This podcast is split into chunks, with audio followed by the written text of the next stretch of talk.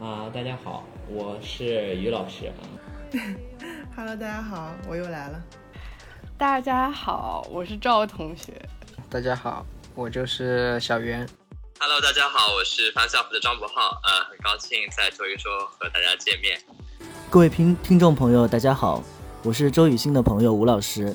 今天很开心能有机会能参与他节目的录制。大家好，Hello，我是莫池。大家好啊，我姓王，然后可以叫我王老师，这我我我们都知道。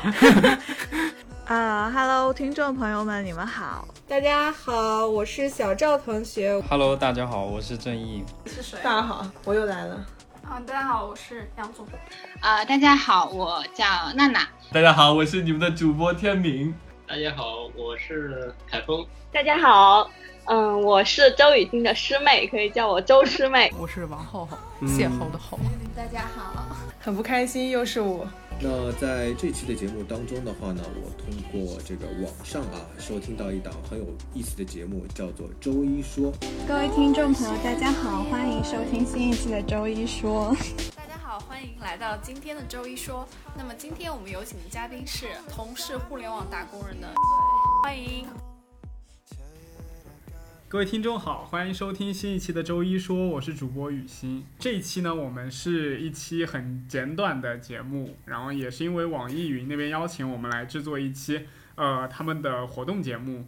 这个活动的主题呢，是我跟播客，我和播客还 是什么？我与播客三两事。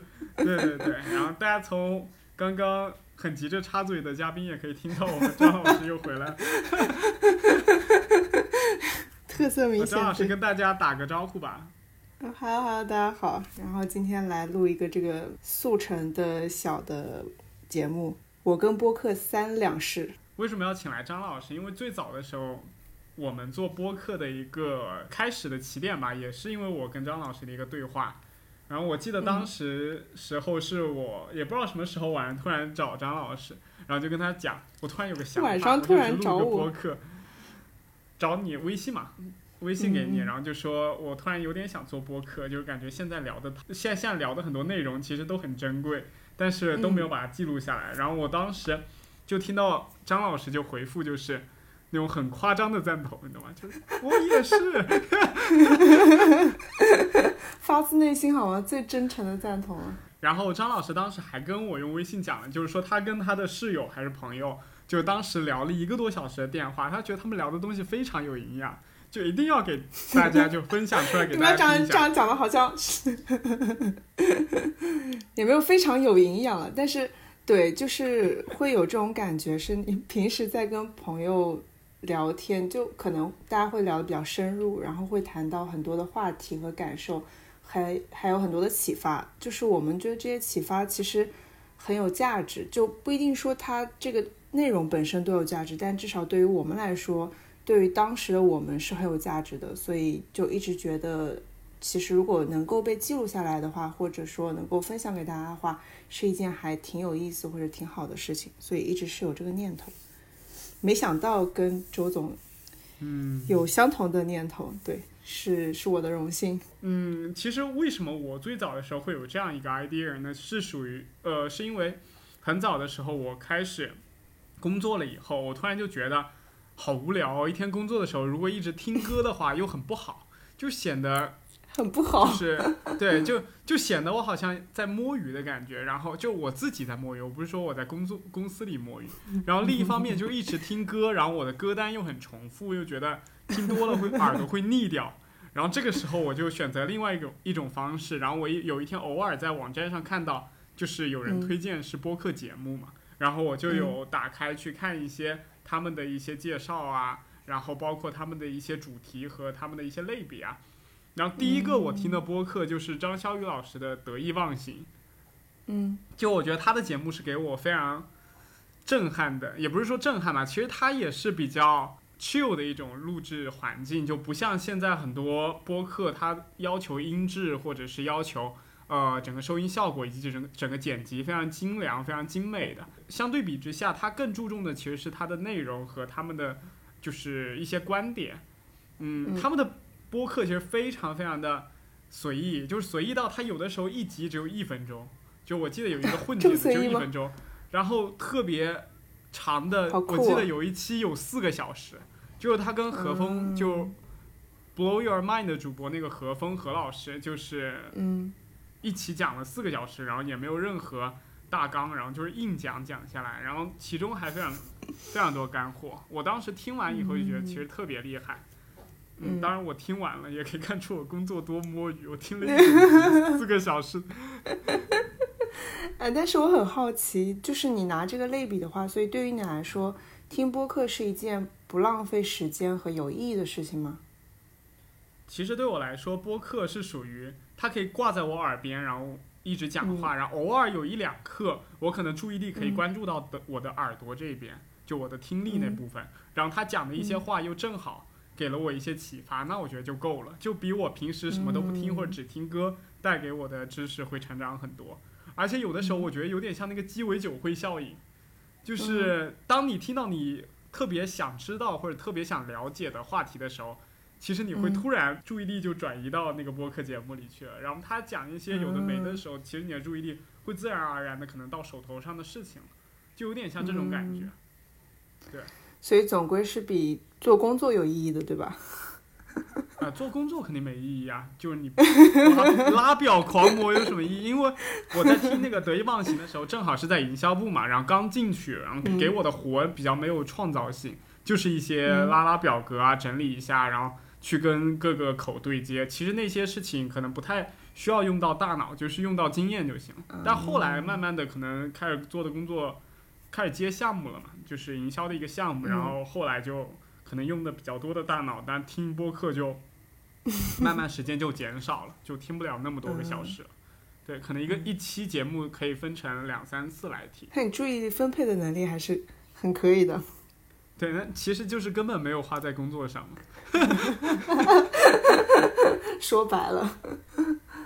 嗯，然后我就是我我我发现有个特点，就是所有的播客节目都是，就是他们都是近亲繁殖，就是包括我最早看了得意、uh huh. 听了得意忘形，然后里边不是张潇雨老师吗？嗯、然后后来我就去听了、嗯、呃 Blow Your Mind，就是里边的和风 Bro 峰来做的一档那个播客节目，嗯、然后从中又从里面的嘉宾里面跳出去，又听了 Jade 老师做的晚风说，嗯、还有 Steve 老师做的 Steve 说。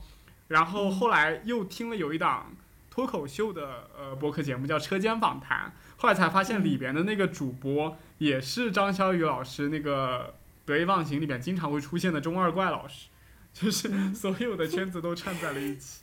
这个不能叫近亲繁殖吧？这个只能叫叫顺藤摸瓜。哎，对对对，播客毕竟是个小众的圈子嘛，所以。嗯里边的播客很多都认识，我做了这么久以后，我也加入到不同的主播群啊，嗯、包括像网易云也有，然后包括像其他平台的也有，嗯、然后他们的运营会把你拉进那些主播群里，后来发现哦，原来你也在，哦，原来是你，哦、就是这种，就是大家其实都认识，但是也都不加好友，不知道是因为他们看不起我们节目还是我们保 我们保持一种云连接就好了。哎，所以加入这些圈子，或者说在这个圈子里，你有认识一些什么新的人或者有意思的事情吗？呃，其实会有认识一些新的朋友，但是有一点就是我们那个群大部分都是分享一些大家新的一些节目，然后后面就会有一些彩虹屁啊，或者是，呃，就是大家就对这个话题很感兴趣嘛，然后就会发一些、啊、互相支持和鼓励，什么彩虹？哎，对对 对对，就是互相。在这个很小众的圈子里边艰难砥砺前行的那种对，然后我我有认识一些还蛮有趣的朋友，然后我们也有互相探台做节目，嗯，嗯。最早我是想分享很多的内容给大家，包括像张老师这样，我们两个从对话中就是可以获得一些，呃，我们觉得是启发，因为我觉得对话也是一种出生思维，其实对于我们平时就在心里想，可能会有一些不不一样的启发。所以通过这种方式，我觉得可以给出一些，就是可以反而让自己想透一些事情，然后再传播给大众。但我后来觉得这完全就是先抛开来不谈，就包括这个播客能给我带来的就已经有很多，包括像人际方、嗯、人际关系方面的。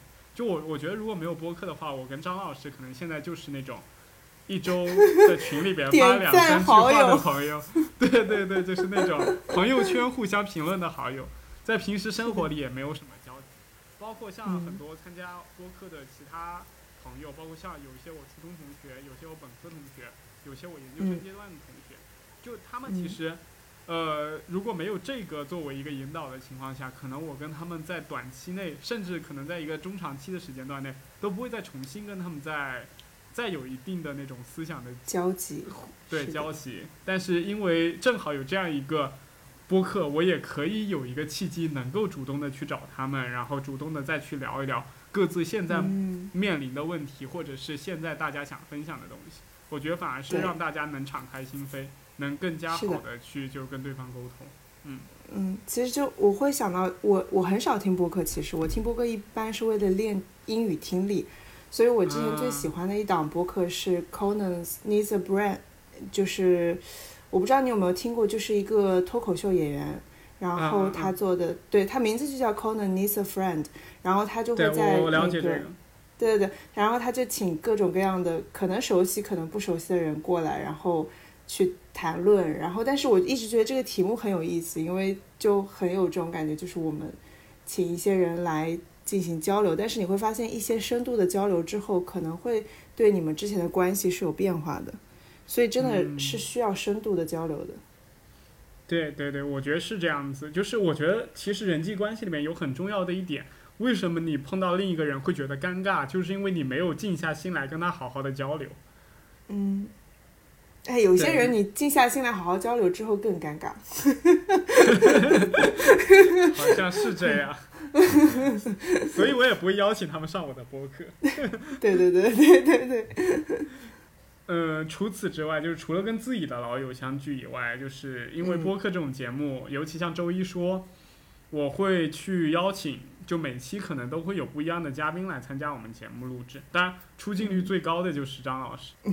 因为张老师是唯一一个来了两次的嘉宾，是来了两次及两次以上的嘉宾，赖着不走的嘉宾，也不是赖着不走吧，这么难听，就是偶尔大家觉得 口味想变一变，张老师就是那碗米饭，然后其他嘉宾就是那个配菜，但是你可能配菜吃多了也觉得有点咸，这时候得下点饭，对，要下饭。然后饭吃多了也噎得很，得配点菜。需要控制碳水，少吃点饭。嗯，嗯，然后我们，我我我，因为本身并不是一个很喜欢主动勾搭的人，但是因为播客的这样一个一周一更的场景，所以我不得不主动的去邀请一些人。当然，这些勾搭方式也对我也都是勾搭一些很可可爱爱的主播呀。辛苦你了。不只是这些，就是我每一个跟我沟通的，或者是我去主动联系的主播，都是我觉得他们之前录的播客，我听了觉得非常有意思，以及我觉得跟我们的话题、跟我们节目的整个效果非常契合的那种主播。然后我们会主动的去跟他们交流。我印象很深刻的就是，大部分就是我发出串台邀请的主播都会非常的。就是愿意跟你去串台，然后他们也不会觉得就是可能我们最早刚开始做周一说的时候，我们整个订阅量以及收听量都很少，然后但是他们也会觉得，嗯，他们愿意来跟你进行这样子的一个交流。我觉得可能愿意用播客来做，就是来分享自己的人，他们可能在本身的个人特质上就会相对来说比较开放、比较包容一些。嗯哼。然后张老师，你通过播客认识了什么朋友呢？我通过播客讲到这个，我并没有认识什么朋友。我就是想让你知道一下，你好过做出的贡献。对不起，对不起，对不起。我尝试邀请过一些朋友或什么，但可能周总可能大多数会邀请一些，比如说他们本身就是播客的主持人之类的这些人来，其实大家会比较愿意分享嘛。然后其实我在邀请身边的一些。可能比较熟悉或者不够熟悉的 朋友的时候，其实 其实蛮多人还蛮担心去做这个事情，或者说有一些抵触。这也不叫抵触，就是我觉得更多是担心吧。然后我有了解过大家为什么不太愿意上播客，就有一部分人他会跟我说，他觉得就是大家会担心内容的输出，就是觉得我输出的内容可能会不会不够有价值，或者说会不会嗯，或者说表达观点这件事情其实是需要一些。勇气，或者说一些一些那个的什么的，这我不知道怎么说了。但是他们会比较担心去向，比较担心向公众去做表达。对 我会觉得这一点，其实我以前也会有这样的担心，所以我不太不太愿意在公众平台，比如说微博这些去发表一些时事热点的想法和意见。但是我觉得内容输出这个事情，爱听不听嘛，就大家自己是有选择性的。也许你会聚到一些。就是有类似想法、观点的人，也许会听到一些不同的声音。我觉得都是可以接受和和有它有意思的地方，所以我觉得这一点是可以是 OK 的。嗯，对，我觉得说没错，就说明你的朋友完全没有听过我们这这档播客，因为他听了我们播客以后就知道什么叫没有价值。哈哈哈哈哈哈 我们并不是一个输出价值观的节目，是的，没有任何价值观可以输出。因因为最早的时候，在第零期的时候有跟大家讲过，就是我做这样一个节目，并不是想说我有多么的，就是站在一个很高的领域去给你们传授知识，或者是好为人师那样子的去传达一些我的观点。我的意思就是，其实我们如果能起到一些陪伴的作用，就像张潇雨老师在《得意忘形》中给我起到的作用一样，就是我挂在耳边，我听到他和嘉宾聊天的声音，我就会觉得很亲切。那那样子的话，我觉得就很好。然后在偶尔中的某一刻，我们的某一些谈话和观点，如果能够给你一点影响或者启发，那我觉得就算是我们播客能做的一些微小的贡献。对，所以我觉得其实。虽然在节目里面是主持人或者跟嘉宾相互沟通，但其实播客的输出，它就是主持人跟观众之间也是有一个沟通和交互的作用的。就像你在看书的时候，其实是跟作者在进行交流和沟通是一样的。就是我接收到这个信息，然后我自己内心是有这个反馈，所以它从某种意义上来说也是一种沟通的方式。没错，对我觉得这种沟通其实。人每天无时无刻都在进行沟通，然后播客这一部分只是把这些东西给公众化了，然后大家就择优来听取你到底是喜欢什么样的陪伴。我觉得有点像之前我们看过的像《武林外传》或者像《Friends》那种情景喜剧。其实它有的时候它没有任何内容，它也没有任何价值观。我们甚至看这种剧，我们根本不想要它有价值观，我们就是想知道它陪着我们就行了。就是我在打游戏的时候，听着那个什么 Chandler 和 Joey 在那边聊天，我就觉得其实很放松了。就是它可以让你觉得有一种亲切感和陪伴感。我觉得在现在这种，嗯，有点像就每个人都在工作以及城市化进展过于迅猛的时代嘛，就是城市越大，但我们的孤独感有的时候会更强。就在某一刻，你可能都不知道自己要找谁陪，因为自己在工作上已经消耗了太多的时间跟人去。进行交际，然后经常我们想到的放松方式其实就是回到家躺着，或者是自己一个人独处。但是其实我觉得更重要的一种消遣方式，除了独处之外，其实可以增加一些真正能跟你放松的人进行交流或者进行相处。我觉得那个是起到一个就是增强的作用。嗯，因为之前有人讲过嘛，就区别你是内向的人还是外向的人，有一点就是你是一个能在人群中获得放松感的人，比如像你去参加一个 party，或者是参加一个聚会，你能感觉到好，还是你愿意一个人独处的时候，你觉得那样子你能恢复你的情绪和体力？如果你是觉得一个人更好的话，那你可能就是一个内向的人。如果你在 party 中能获得呃就是内心的放松的话，你可能就是一个外向的人。但是我觉得其实不尽然，就是内向的人他只他更喜欢的方式和他主动会去寻求的方式是一个人。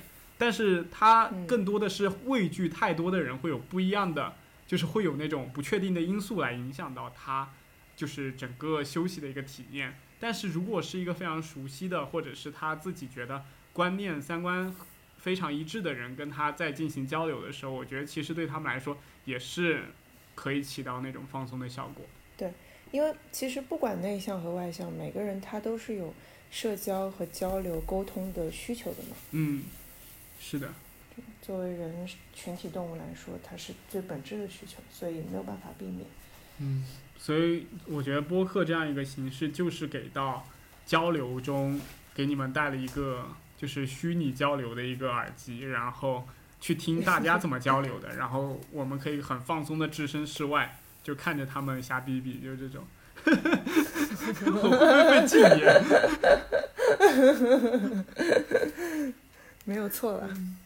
哎，张老师，你录完播客以后，有发现你的口头表达能力变强了吗？倒也没有，可能是因为可能本身就已经够强了吧？对啊，对，可能就是因为我们过于爱好表达了，所以我们才会做这样节目。对，没有任何因果关系。是的。但你为什么会问这个呢？我因为之前听过别人，对我之前听那个展开讲讲里面那个康迪老师，他就说他在做了播客以后，发现自己的口头表达能力其实提升了还蛮多。对，但是我做完播客以后，我的感觉其实是我突然发现我在口头表达上还有很多的漏洞，尤其是我自己参与剪辑的时候。哎，我是发现，哎，好好好神奇啊！我是发现，我以前不觉得自己口头表达能力是 OK 的，或者说我觉得自己是不太善于言辞的人。但是录完之后，我发现好像还可以，还挺能怼的。超能怼。对对，我要介绍一下这位张老师，就是我们再向听众介绍一下，因为有很多人可能第一次听这一期节目。就张老师，他是一个。上海某精神卫生中心的心理治疗师，已经不需要再遮掩了，好吗？然后，对，是一个非常有趣的心理治疗师，然后也是我的直系师姐。张老师他在节目中最经常做的就是怼我，然后我记得在 Fun Self 的那一期节目里面，他疯狂的怼我，把我怼哭了。意外，意外，都是意外。我对，我然后都都不是我的本意。从那期以后，张老师就变本加厉，每一期都要怼 怼几次我，以怼我为乐。没有，倒倒也不是为乐了。其实怼完我自己也挺挺心疼的，挺心疼自己的嘴巴的。怎么可以浪费口水去喷这样一个人？是啊，可惜了。那你有对自己录的哪期节目最满意吗？嗯，你要说满意的话，当然不会。我对于第九十九期跟彭于晏录的那一期，我觉得大概会是最满意的。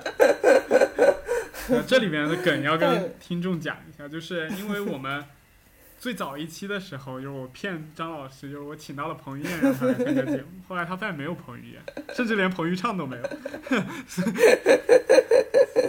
所以我我在录第二十期的时候，有跟张老师说说，如果录到九十九期了，我就帮你把彭于晏请过来。没错。对你现在话已经对着公众放在这里了，我话已经放在这里了，但是我这个人最 最大的一个品质，捡不捡得起来就就另说了，就是放鸽子。彭于晏最爱的也是放鸽子。但你要说比较喜欢的话，肯定是最新那一期，就是关于屎尿屁的那一期，因为那一期的主题可能是比较，因为之前其实很多主题都是周总提出来的，比如说。会提说我们去聊一聊这个，聊一聊那个。你直接说很无趣就行。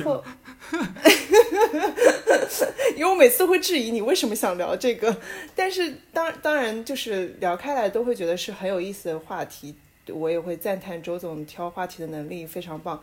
但是屎尿屁这个主题可能是唯一一个由我的生活自然而然生发出来的，我主动提出来的一个主题，所以我会觉得。嗯，对，而且能够开放的去聊一些这些看上去很粗俗的文化，我觉得是是挺好的一件事情，所以我会对这个比较喜欢。张老师毕竟是个粗人，对对对，我们大老粗。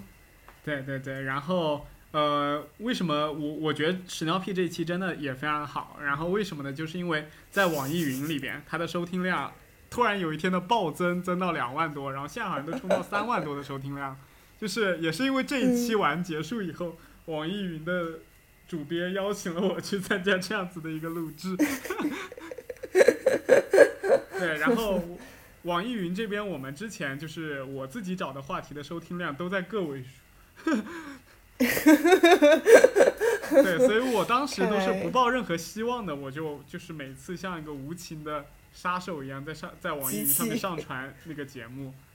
但后面确实对那期节目，就是它的数据量爆发，我也感到很惊讶。但是对于我来说，我自己最喜欢的一期节目是第十七、十六期，就是全民内卷，嗯。全民内卷的压力下，能能否倒逼年轻人对自我和对幸福进行探索？因为这一期其实我们嗯。没有列很详细的大纲，然后在嗯。讲到第二个问题以后，我跟我的一个本科室友，呃，本科室友就已经岔开话题聊了，就是大家真的是像喝酒上头一样在那儿，就是 讲，就是根据内卷和现在社会的一些变迁，以及自己到底对于为什么我要我要就是存在，以及为什么我要这么辛勤的去工作以及生活。就是大家也讲了很多自己内心的一些感受吧，我觉得那个更多是抒发性的。然后那一期结束以后，我聊完以后会有感觉，有一种嗯，就是做完心理治疗的感觉。虽然我没做做过心理治疗你，哭了吗？我没哭，但是我会感觉就是确实有人跟我有一样的想法，我会觉得非常被支持到。对嗯，这个确实是的。对，然后我就觉得可能那一期只是我们俩之间的闲聊，不至于会让大家也觉得有产生一样的共鸣。但是我觉得除了我之外，很多听我们那期节目的听众，他们的反馈也是觉得我们后面聊的那些话题对他们来说很有启发和感受。然后在喜马拉雅那个平台上面，还有人给我们留言留了非常长一段，就是我感觉有三四百个字，然后就讲他们呃听完这一期以后的感受，以及他们自己的那些经历。我觉得当时还是觉得自己做节目还蛮有意义的。对对对。对对，其实共鸣这个事情真的是一件很棒的事情，这也是为什么大家需要去沟通，包括需要这些传媒的沟通，需要书籍，需要影视剧，需要电影，需要播客，就是一样的，就是我们需要从别人的故事里面去找到共鸣，去看到其实是能更好的映射到我自己的生活，让我看到我的状态和我的生活在做些什么的，我觉得是很棒的过程。没错，这是一个投射的过程，大家可以从不同人，就是通过播客这样子的声音平台，通过不同人来讲述不同的故事，然后从而对新的人、新的世界、新的认知进行一些探索吧。我觉得，其实这是非常重要的。对的，对，然后我们三十分钟的时间真的到了。对，我觉得，我觉得如果大家有需要的话，赶快去听我们的下一期节目吧，因为我马上再过十分钟就要去录录制下一期节目。哦，对，今晚的放这期的时候，赶场上一期节目，上一期节目还没有开，下一期节目还没有开始放，大家就收听我们上一期节目，或者把我们推荐的节目给收听一下吧。然后谢谢大家的关注和支持。然后如果大家就是觉得我们节目做的还不错的话，就给我们一个五星好评，然后 follow 我们的播客节目，然后关注一下张老师的微博和我的微博。我我的微博，嗯，也行吧。如果大家找得到的话 OK，就会看到我更粗俗的一面。，OK，就是最后很开心，网易能够邀请我们去做这样子的一期节目，来介绍我跟播客之间的三两事。然后我们这一期就到此结束吧。对，我们要去赶场了。各位听众，拜拜。拜拜。